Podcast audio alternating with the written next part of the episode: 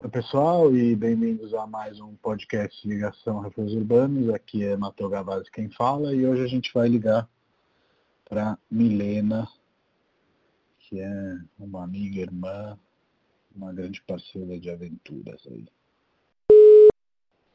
Oi, Mi. Olá, tudo bem? Bem, e você?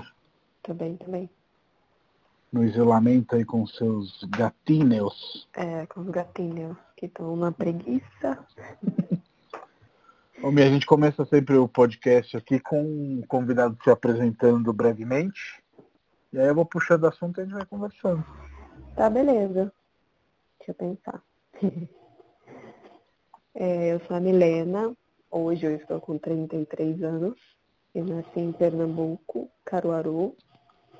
E sempre quis sair de lá porque eu não, eu não me sentia parte só daquela cultura. Então, vim com 500 reais no bolso para São Paulo. e aqui me encontrei, me achei, caí de amores, me profissionalizei com fotografia, com publicidade que eu já fazia, com editoração de livros, enfim. Resumindo, é isso. Várias e muitas coisas. Outras coisas, astróloga de boteco. Adora fazer uma astral. Vamos chegar lá. Ô, ô Mi, como foi essa mudança de Pernambuco para São Paulo? Você falou aí de 500 reais no bolso, mas uhum. queria saber um, um, pouco mais aí, como que, que você conseguiu fazer essa transposição aí, essa transição.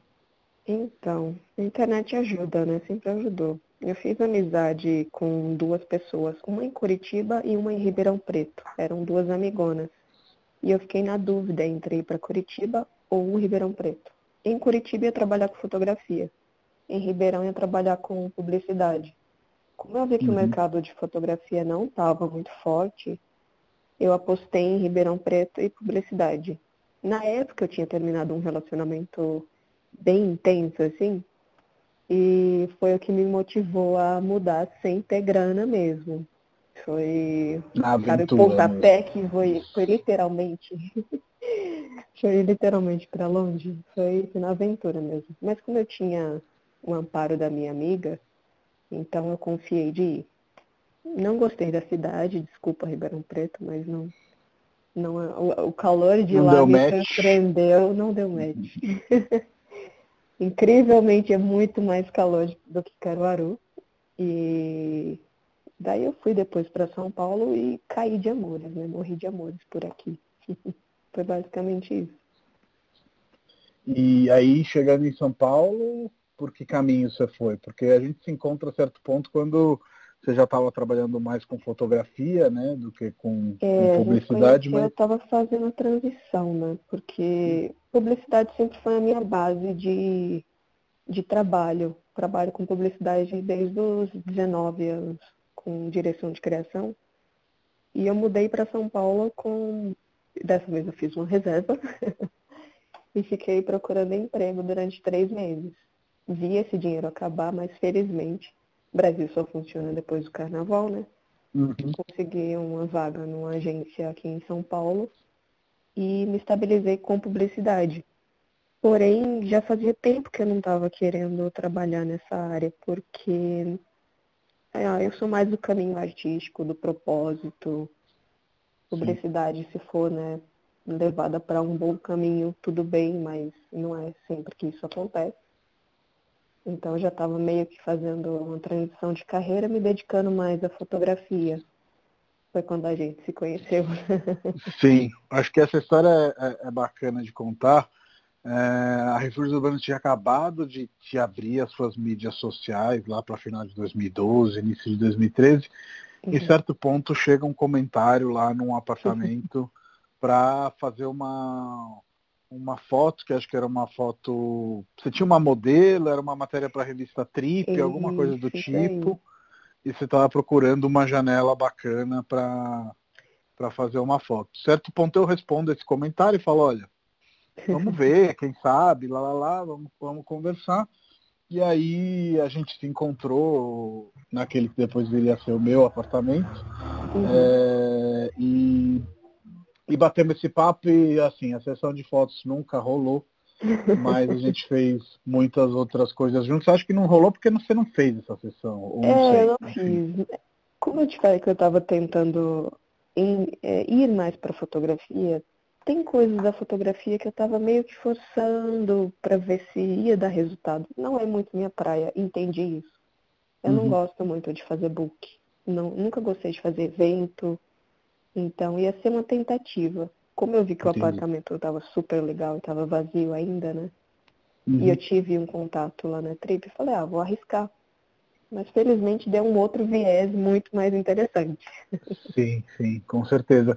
E, e essa questão da fotografia, já que a publicidade é a sua base, em que momento ela, ela entra na sua vida? Assim, ela realmente foi uma coisa mais tardia ou você puxou do baú e da gaveta uma coisa que você já curtia? Na fotografia eu tenho na veia desde que eu me entendo por gente, assim, porque meu pai sempre usava um Olympus Pen EE, que era do Picava Foto, e eu sempre brincava com ela. E teve uma vez que ele estava tentando me ensinar a fotografar direito, aí ele falou assim, prende a respiração e bate a foto. Eu prendi a respiração, só que o dedo fez movimentar a câmera. Quando revelou, ficou horrível. Aí ele falou, nossa, mas você estragou a foto. Eu falei, quer saber? Um dia, falei para mim mesmo, né? Um dia eu vou tirar a foto mais bonita que existia. Eu criança, sei lá, uns oito anos. Sim. Eu vou tirar a foto mais linda do mundo. Aí até então sigo tentando. E, e, e, aí depois você chegou em São Paulo, saiu da publicidade, naquele momento estava tentando essas fotos mais corporativas, né, ou enfim, para trabalhar com conteúdo com revistas, mas o seu viés, né, naquele momento já tinha ali a ideia da revista, né, que é uma revista de artes que você fundou uhum. e fez e tudo mais, sempre foi mais para esse lado mais artístico, né, não só das fotos. Sim, eu sempre, sempre amei demais arte, sempre quis trabalhar com isso. Então, mesmo dentro da publicidade, eu tentava, porque eu sempre trabalhei com a direção de criação e com a fotografia. Então, dentro da, da publicidade, eu sempre tentei resolver a arte com fotografia. Uhum. E sempre, sempre esteve lado a lado, né? Mesmo a minha base tendo sido mais fotografia, sempre esteve lado a lado. E quando, quando eu comecei a tentar sair da publicidade e pensar na revista, e eu fui conhecendo um pouco mais de São Paulo, eu fui percebendo que tinha as panelinhas artísticas, né? Uhum, e como total. eu sou uma pessoa muito justa, eu não gosto de, de pender para lado nenhum, eu quis fazer uma plataforma que, que reunisse as pessoas, tanto as pessoas que já tinham um nome muito, muito forte dentro da arte, mas que elas não eram vistas, né? não, eram, não eram divulgadas, uhum. tanto os novos artistas, que tem muita gente nova, ele, excelente por aí, e não tem plataforma nenhuma para se, para se divulgar. Sim. Ou tem, mas não consegue entrar nessas panelinhas, né? Exato. Eu acho que é, isso também. Eu, eu falo plataforma, muito. por exemplo, uma galeria, né? Uma galeria Sim. é super restrito. Total. E aí a Gaps originalmente surgiu como editora, como, aliás, como uma revista, uma revista né? que eu unisse tudo que eu gostava, que para mim influenciava muito, que é fotografia, pintura, música, cinema, histórias, enfim. Essas revistas lá fora, né, inclusive na época quando você estava montando, a gente até conversou, elas uhum. têm um viés muito grande, né? Mas aqui no Brasil ainda são um pouco mais raras. Você, você é. individua uma razão para isso? Olha, eu tentei, eu tentei entender sobre isso. Se, se eu pegar como base a minha cidade, por exemplo, a minha cidade se resume a boneco de barro, cordel. É, é, é o, o, re, o, regionalismo lá é muito grande, né? Uhum. E foi um dos motivos que eu, que eu quis ir para fora da, do, da cidade. Então acho que o que falta no, de, disso ser mais divulgado é o Brasil ser mais cosmopolita, talvez porque tem, tem todas as culturas, mas as culturas ficam fechadas dentro delas. Elas não se mesclam muito, talvez seja uhum. isso.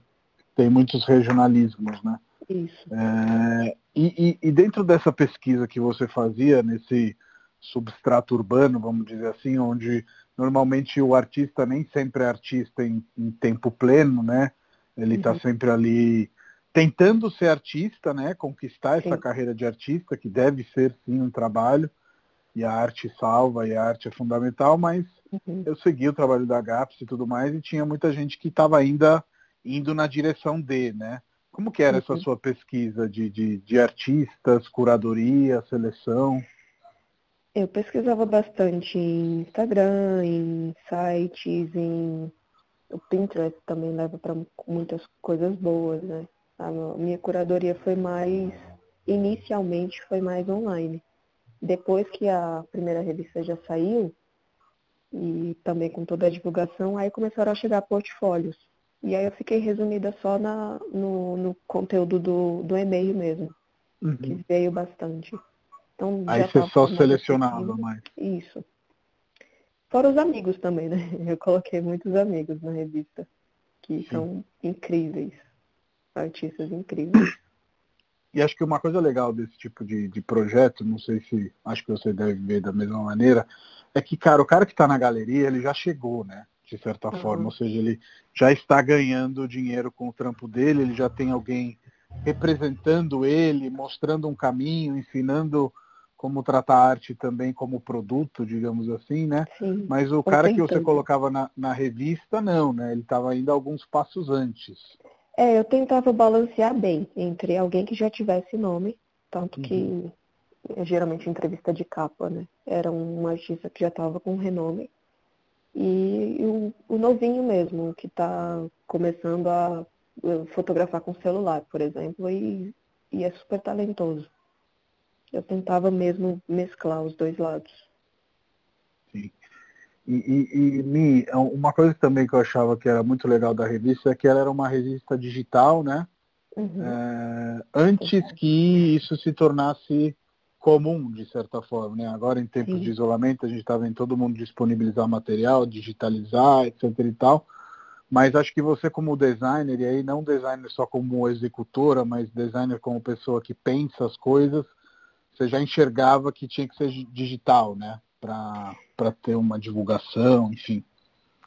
Então, naquele momento também teve o fator financeiro, né? Eu uhum. vi que para testar, eu precisava testar online, sim. E eu sempre muito ecológica quis também ser sustentável. Mas confesso que se eu tivesse pensado em ter um apoio financeiro no, naquela época, eu teria impresso pelo menos pouquinho quantidade, só para ver, porque sempre é bom ver no papel, né? Sim. Mas o digital ele funciona muito melhor, tanto para o alcance no exterior, né? Que eu tive bastante acesso na época do, do mundo todo, assim. E eu acho que isso é, acaba sendo muito mais interessante do que o, o livro impresso, né? A revista impressa. Sim, é a, a, a globalização, entre aspas, né? E você isso. poder ter essa, essa capacidade de chegar em lugares que com a, com a impressão você, você não Exato. chegaria, né?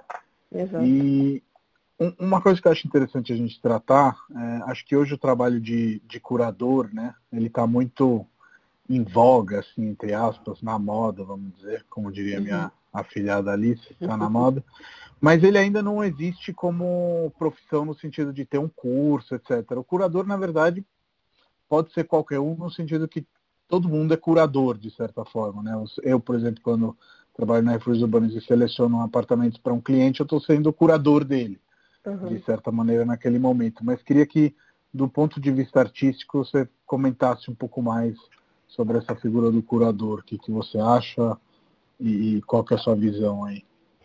Então, como hoje em dia tem curso de tudo, né? Já está tendo curso de curador de arte também. Alguns. Ah. A maioria é online até. E a curadoria para mim é você gostar de algo, você se aprofundar nisso e você adquirir experiência e bagagem nisso. Então, você dominando o assunto, você consegue ser um curador. Acho que, Sim. resumindo, é isso. Eu amo Não. arte, amo fotografia, me aprofundo nisso. E dentro dessa vertente eu consigo é, definir o que seria interessante para cada projeto, digamos assim. A gente está montando agora o Prédios do Brasil, né, que é o nosso último Sim. livro juntos. E acho que esse é o trabalho que, do ponto de vista da curadoria, foi o mais difícil, né, até porque você acabou de falar de como o nosso Brasil é diverso. É, ao mesmo tempo que você deve já ter observado, tratando todo o material de uma vez, quantas similaridades também existem, mesmo numa época onde não existia internet para fazer com que as informações viajassem na, na velocidade de um clique, uhum. como agora. Mas como está sendo pensar nesse trabalho de uma maneira como um todo? Porque eu sei que a sua cabeça né, de, de designer gráfico nesse sentido é, tem sempre um, um, pensamento premissa, né? Você, você trabalha uhum. antes na ideia e depois na execução. É, então está sendo bem difícil, porque é, é muito conteúdo. É, a gente tirou foto demais, né? O Brasil é, é extremamente grande. Desse, desse projeto deveria sair uns cinco volumes, pelo menos. Uhum. Então, o que eu tento fazer é dar primeiro preferência à importância, né? Artística, aliás, desculpa, arquitetônica. Arquitetônica, sim. E depois a artística, porque é o que dá para fazer é com, com, com, a quantidade de páginas que a gente definiu para o livro. Uhum, Primeiro a importância sim. arquitetônica e depois a importância artística, né? A visual. Sim. E tá difícil, tá difícil deixar uns de fora. é, a gente realmente fez muita foto, selecionamos muitos prédios, visitamos todas as capitais brasileiras e mais algumas, inclusive Ribeirão Preto, que você falou, entrou com, com alguns prédios e realmente é incrível ver como o Brasil teve uma produção arquitetônica que caminha em paralelo com a artística, né? Porque a arquitetura é uma arte no final das uhum. contas. É, produziu, né? Foi um negócio maluco. Eu confesso que é, me surpreendi, assim. Não sei você nas suas viagens. Sim, com certeza. Por exemplo, o Acre, eu, eu fui para lá achando que, né, por preconceito mesmo, que eu não iria encontrar coisas de tanto valor, artístico uhum. mesmo, não só arquitetônico. E, e, indo na cidade a gente descobre né, que, que teve muita influência, por exemplo, europeia, porque foi, foi ponto de, de vinda de estrangeiros para outros países também. Então lá em, em, em, Rio Branco, por exemplo, tem um, um, um espaço dedicado à arte, que é um anexo da prefeitura. E lá acontecem muitas exposições. E o próprio prédio da prefeitura é incrível. E eles fizeram isso recentemente. E, e é uma coisa que tem um potencial muito grande ainda. Sim. E as pessoas é. que o, o, os artistas estão expondo lá, não, não, não só de antes, né? O, a influência artística não, vem só de antes. Ela está crescendo ainda mais, né? Tudo, tudo global, globalizado, globalizado também. Sim mas as construções antigas têm total influência de, de, de estrangeiro também. E isso é incrível, porque num lugar tão isolado como Rio Branco, por exemplo, eu não, não imaginava que tinha essa abertura. Tinha esse, esse intercâmbio, digamos assim. Que me surpreendeu bastante. É, normalmente quando se fala do Acre, eu acho que tem a ver com a sua fala sobre preconceito, é sempre aquelas brincadeiras meio levianas, é, que o Acre né? não existe. Que o Acre não existe, isso, aquilo, lá, lá, lá, lá. Gente, o Acre existe, é incrível. e, e, e, realmente acho que uma das coisas que me arrepia desse projeto é a gente ter podido explorar aí um, um, um Brasil que normalmente não é explorado, né, nesse sentido, uhum. acho que por isso também essas brincadeiras, e poder colocar isso no papel, né? Nesse sentido, é, todos os livros que eu pessoalmente fiz, eu fiz com você. Uhum. E aí eu lembro muito bem é, daquele momento inicial, né? Quando a gente fez a campanha no Startando, que foi o primeiro, a primeira plataforma onde, de financiamento coletivo onde a gente, onde a gente trabalhou, que você abraçou essa ideia muito rápido. E agora repensando, fazendo um flashback correndo para trás, eu imagino que já estava nos seus sonhos fazer livros, né?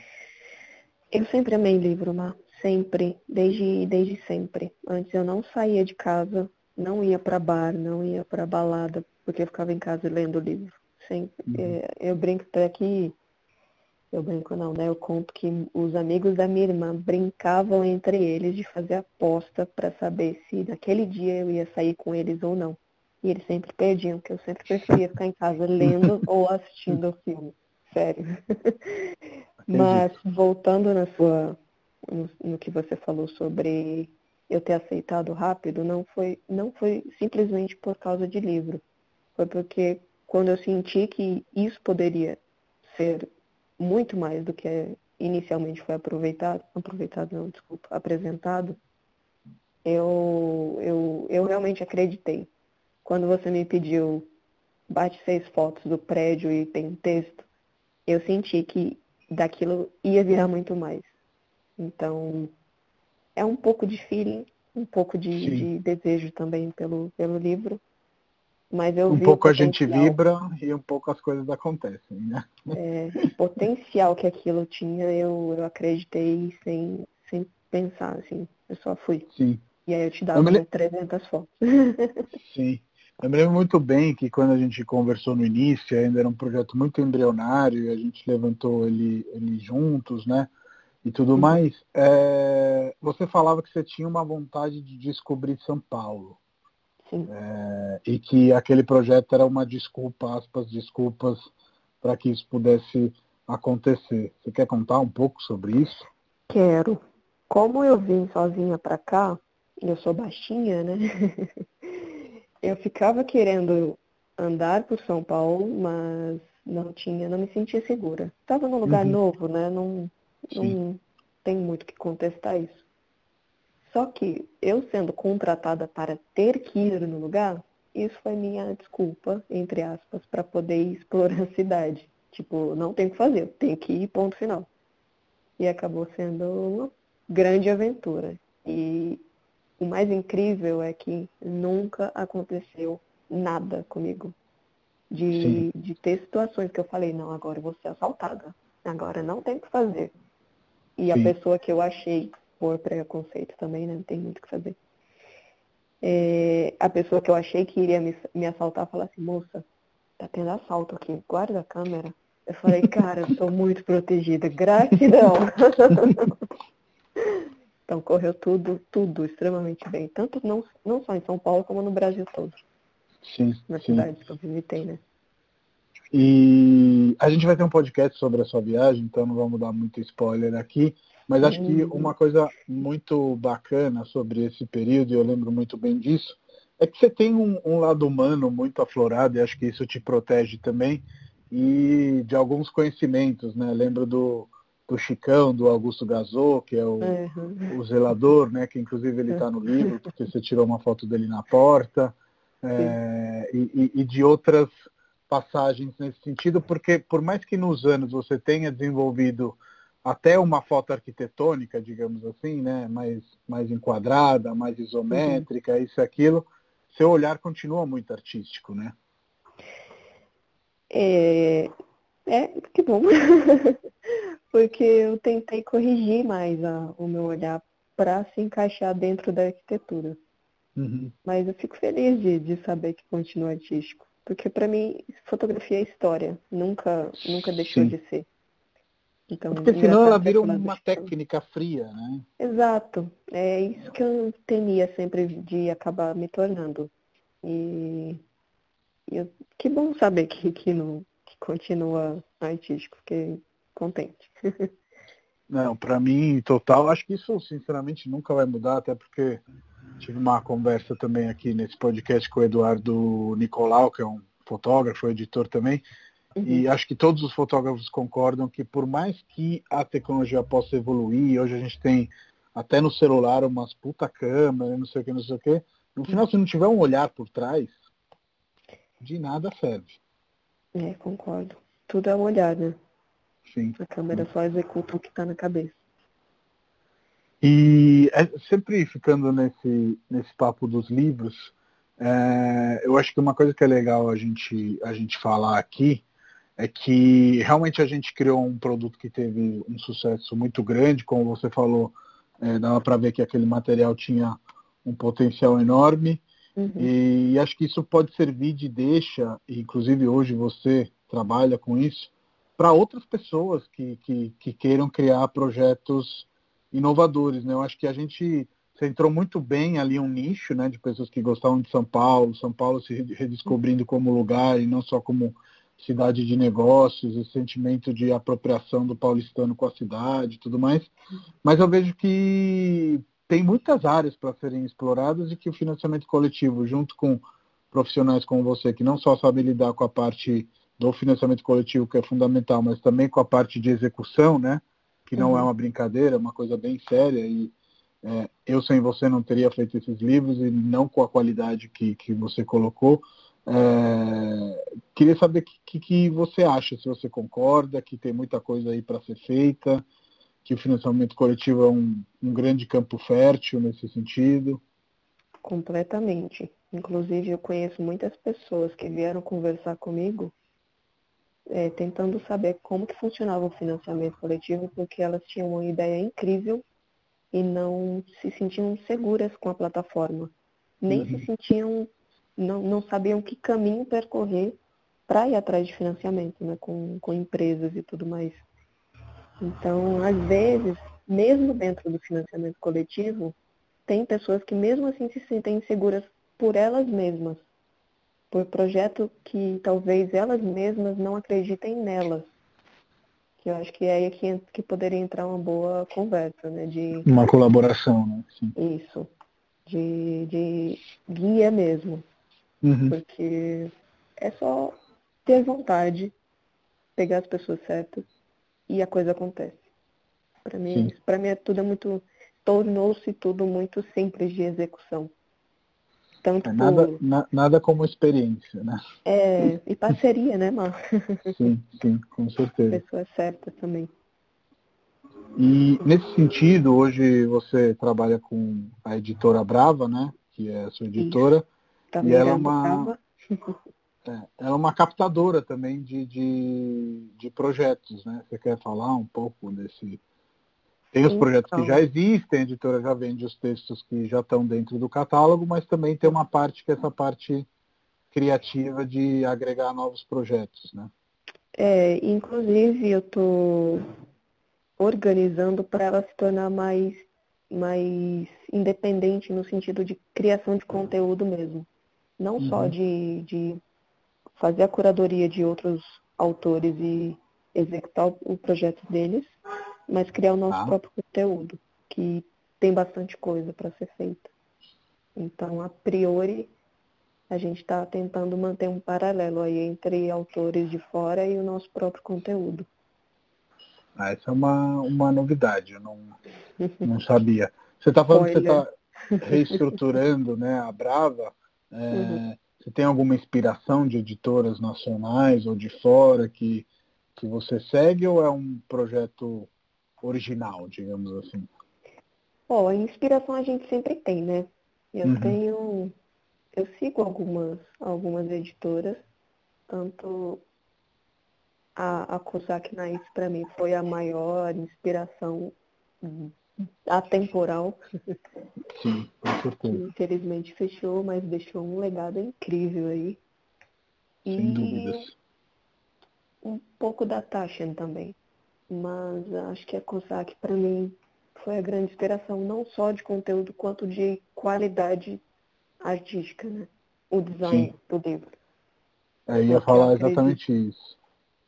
É, eu acredito do, do meu gosto pessoal, isso aí eu, eu levo para a editora, mas é parte do meu gosto pessoal, que como eu amo o livro, quanto mais o livro for bonito, mais eu vou ficar feliz em tê-lo nas mãos.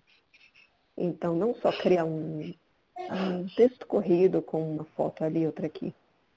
Eu quero deixar o livro com cara de peça de arte mesmo, independente do conteúdo, o próprio livro ser uma peça de arte. Sim. Então essa vai ser mais a condução da, da Brava. E isso realmente a, a, a Kozak Naif fazia de maneira magistral, né? Incrivelmente. É, não, não existia uma preocupação preocupação, digamos assim, é, com nada que não, que não fosse tão importante quanto o livro ser realmente um livro bem executado. É, você via que a, hum, hoje em dia, né, acho que de maneira geral, grande preocupação de qualquer editor é ficar dentro dos custos, né? E fazer uhum. livros que façam sentido economicamente. E a, a COSAC não tinha esse objetivo como objetivo primário, né? Claro que como empresa, todas as empresas precisam vender, manter lucro, pagar funcionário, lá, lá, lá, lá, mas você via que o foco era fazer um livro incrível. Assim, tipo, o objetivo primário era fazer um livro que você falasse, puta que pariu, assim. Algo é. que quando você pegasse na mão, já de cara você falar, ah, é Kozak Naif, não precisa nem virar e, e, e, ver a editora, porque já sei que é Kozak Naif. É, o Augusto Massa, que foi editor-chefe durante muitos anos, né, ele, inclusive participamos do curso dele, uhum. falou que tinha, ele tinha né, o patrocínio do, do, né, do Charles, uhum. e dinheiro não era problema.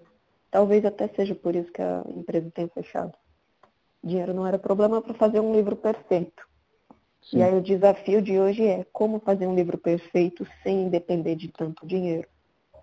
Acho que esse é um tema super bacana a gente tratar aqui, porque né, para a maioria das pessoas, e eu me incluía nelas antes de ter esse relacionamento de amizade de trabalho com você, é, esse é um tema muito difícil de, de, de, de, saber como funciona, como não funciona, né? Então, uhum. assim, para as pessoas entenderem, no nosso último livro, que foi o das Casas de São Paulo, a gente colocou ali uma abinha que abre para fora. Para você que recebe o livro em casa, parece que é nada, mas isso dentro de uma concepção, de uma montagem do livro, do rolo de papel onde se imprime o livro, pode significar uma mudança de, de valores é, é, perceptível. Então, quando você uhum. recebe o nosso livro, por exemplo, para de São Paulo, não é um livro que tem um formato casual. Ele é um livro que chegou até aquele formato que a gente tentou chegar no melhor custo-benefício dentro uhum. do orçamento que a gente queria trabalhar, que permitisse trabalhar com rolo e não jogar fora papel, enfim, acho que você consegue explicar melhor essa, essa parte.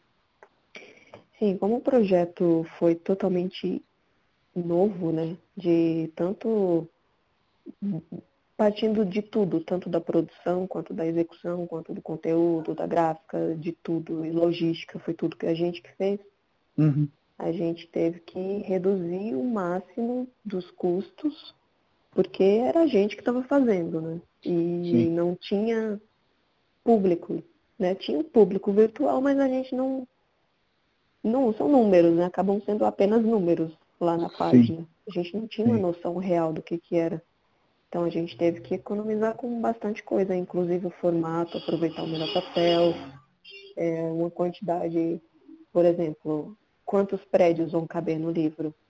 Essa era uma disputa muito grande.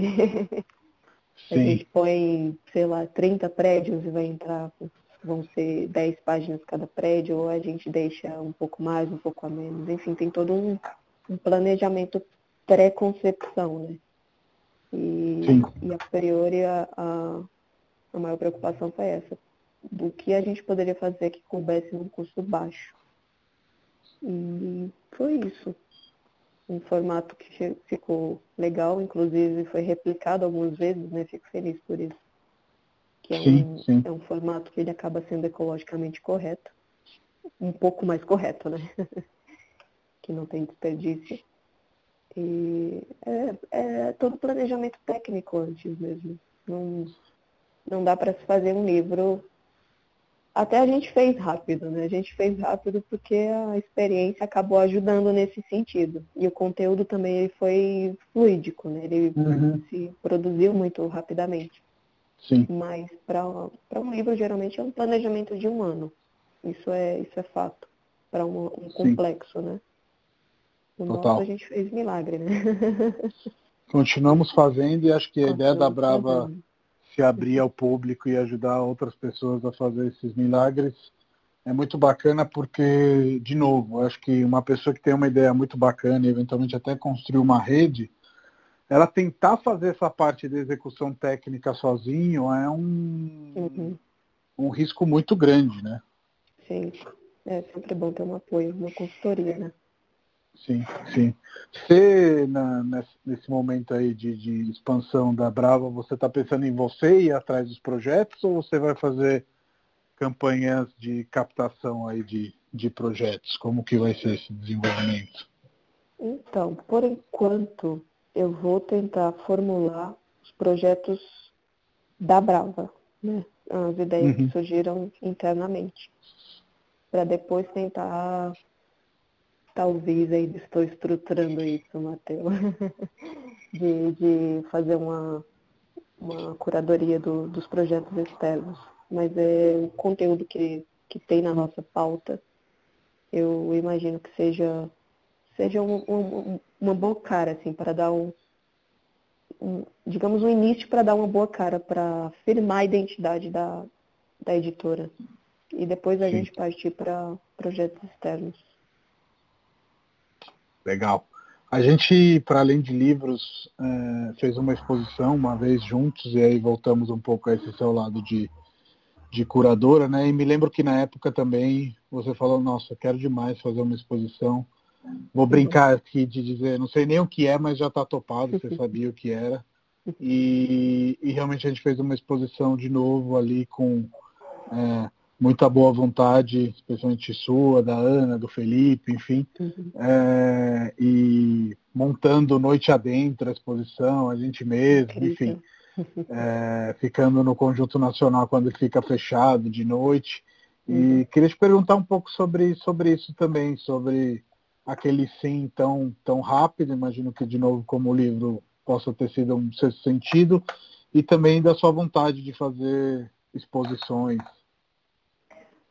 Olha, como eu não posso, sobre, sobre esse, esse projeto específico, como eu não posso separar o meu lado espiritual do, das outras áreas, no final das contas eu entendi o que, que, o que, que acabou sendo esse projeto né, do, da exposição uhum. porque eu sentia que tinha que fazer ele, não só pelo pela grandeza do Libeskind, né? Ele foi um cara incrível, não foi só um, um arquiteto incrível, ele foi um, um artista e um designer incrível. Sim. E foi, foi um pouco triste de saber que as pessoas não queriam apoiar esse, essa exposição, por, né? não queriam investir. Foi um pouco triste para mim. Porque quando eu uhum. comecei a conhecer o, o, profissional e a pessoa que ele foi, eu, eu topei e quis. E corri atrás e suei e quis, quis fazer isso acontecer porque as pessoas precisavam conhecer quem era ele. Né? Sim. E... Não, o trabalho dele é incrível mesmo. Não, e acho que é todos nós descobrimos, como você falou, um pintor, um designer de imóveis, um designer gráfico. Incrível. É, realmente. E ao longo do processo, como a gente sabia que ele era extremamente metódico e perfeccionista com o trabalho dele, a gente, até o Felipe também brincava falando que a gente sabia que não estava do jeito que ele queria, mas uhum. tinha que acontecer. Sim, sim. E o que, que eu entendi o porquê que eu tinha que, que fazer isso foi os filhos se reconciliarem. Foi naquele dia. E isso para mim valeu mais do que até mostrar a obra do, do Libeskind. Eu achei, Sim. fechou com chave de ouro, assim, foi incrível.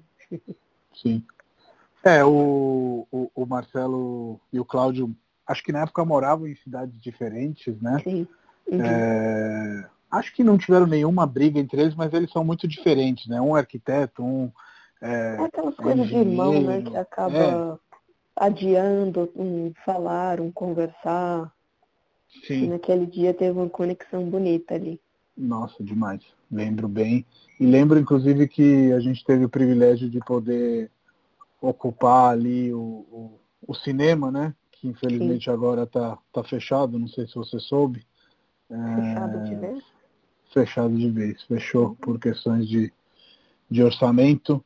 E aí acho que a gente entra num tema de, de como está sendo difícil manter aparelhos urbanos é, artísticos, digamos assim, e também fazendo um meia-culpa aqui, porque acho que a última vez que eu fui nesse cinema já foi há muitos meses. Então a gente também tem que utilizar mais se a gente quiser que, que fiquem por aí, porque Concordo. o consumo, querendo ou não, é um ato político, entre aspas, no sentido de que se você quer que aquele negócio se mantenha, quando você escolher o cinema, você tem que pensar também naquele cinema como opção e não só no mais perto, no mais fácil. Uhum. É, etc. É, pra ninguém ficar lamentando depois que fechou, né? exatamente, exatamente. É, aquele é um cinema muito bacana, inclusive. Tomara que, que, que retome, porque a gente tem poucos cinemas de rua, né? Mesmo eles estando dentro do conjunto. É um cinema na rua, né? E, e, poucos cinemas que fazem também, voltando de novo, a curadoria de filmes, né? Com certeza. É, hoje a maioria dos cinemas é essa história de blockbuster, tem que vender bilheteria, tem que vender pipoca e pronto, já, já deu. É, e a Refúgios, inclusive, eu apoio o Cine Sala, que é um cinema de rua, e a gente hum. adora cinema de rua, acho que faz uma diferença brutal na comunidade ter um cinema que, que, que faz uma seleção de filme que a gente possa ir lá desligar duas horas do celular, ter uma reflexão, ter um uhum. soco na cara, ter um soco no estômago, dar risada. E nada como assistir numa telona, né? Acho que você que gosta de fotografia uhum. não, não, não deve discordar, né? Quem sabe depois dessa quarentena, né? As pessoas é. não busquem mais os cinemas. Sim, com certeza. Eu uh, outro dia até estava fazendo uma brincadeira com o pessoal da Refúgios no nosso grupo, falando o que, que você teria feito é, se soubesse que a gente entrasse na quarentena, a última coisa, sabe? E eu teria ido ao cinema, sem dúvida nenhuma. Acho que eu teria andado mais de bicicleta. Ah, mas bicicleta acho que ainda tá sozinha, acho que Mais tá ou menos, mais ou é? menos. É? é? que aqui eu fui sair um dia desse, tava parecendo Ibirapuera a rua. Aí eu falei, não, vou pra casa. Tá muito, muito vazio. Não, tava cheio de gente se exercitando. Ah, Lotado de gente. Contrário. Aí eu falei, não, vou pra casa. Sim, é, não, aí não dá. Aí não dá. Realmente não podemos promover aglomerações. Não. E me, é, sempre de, antes de encerrar o podcast, eu pergunto para o convidado, caso convidada, é, que conselho ela daria para alguém que está começando na sua área. Então, acho que no caso, editoração, enfim, trabalho uhum. de curadoria, com livros, artes, enfim. Ó, questão de livro, estude o livro de cabo a rabo para saber o que é a nomenclatura, o que, que é papel, o que, que é capista, estude o livro. E estude, acho que tudo é conhecimento. A internet é a melhor coisa que tem para se estudar. Então, tem conteúdos gratuitos demais, tem curso online de graça. Uhum. Então, se o objeto for o livro, estude o livro de cabo a rabo. Se é fotografia, estude a fotografia de cabo a rabo, mas acho que sempre é conhecimento e nenhum conhecimento é demais. Acho que sempre Não. vem coisas novas, tudo se, se transforma, se né, evolui. Então é isso, é estudar, buscar conhecimento.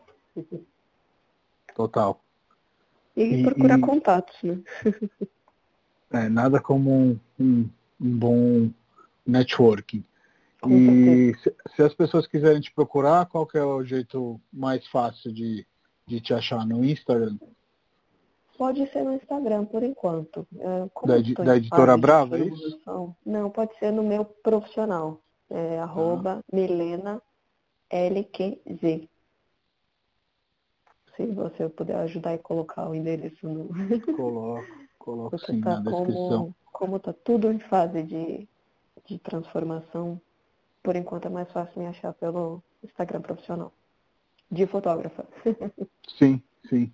É, lembrando que a Milena, para além de ser editora do livro, ela também participou em todos os livros como fotógrafa. Acho que deu para entender um pouco o nosso papo, mas não custa é, reforçar. E aí a gente se encontra no próximo podcast falando um pouco da, da sua viagem ao longo do Brasil. Você quer deixar um tira-gosto? Tira-gosto. Sobrevivi ao Acre. sem spoiler, sem spoiler. Sem spoiler. Então, obrigado, Mi. Foi ótimo falar com você. A gente ensaiou várias vezes aí esse, esse podcast. E fica aí a deixa também da gente se ligar mais, independentemente de podcast. Com certeza. Gratidão. Beijo. Beijo. Quero bem. Tchau, tchau. Bem, tchau, tchau.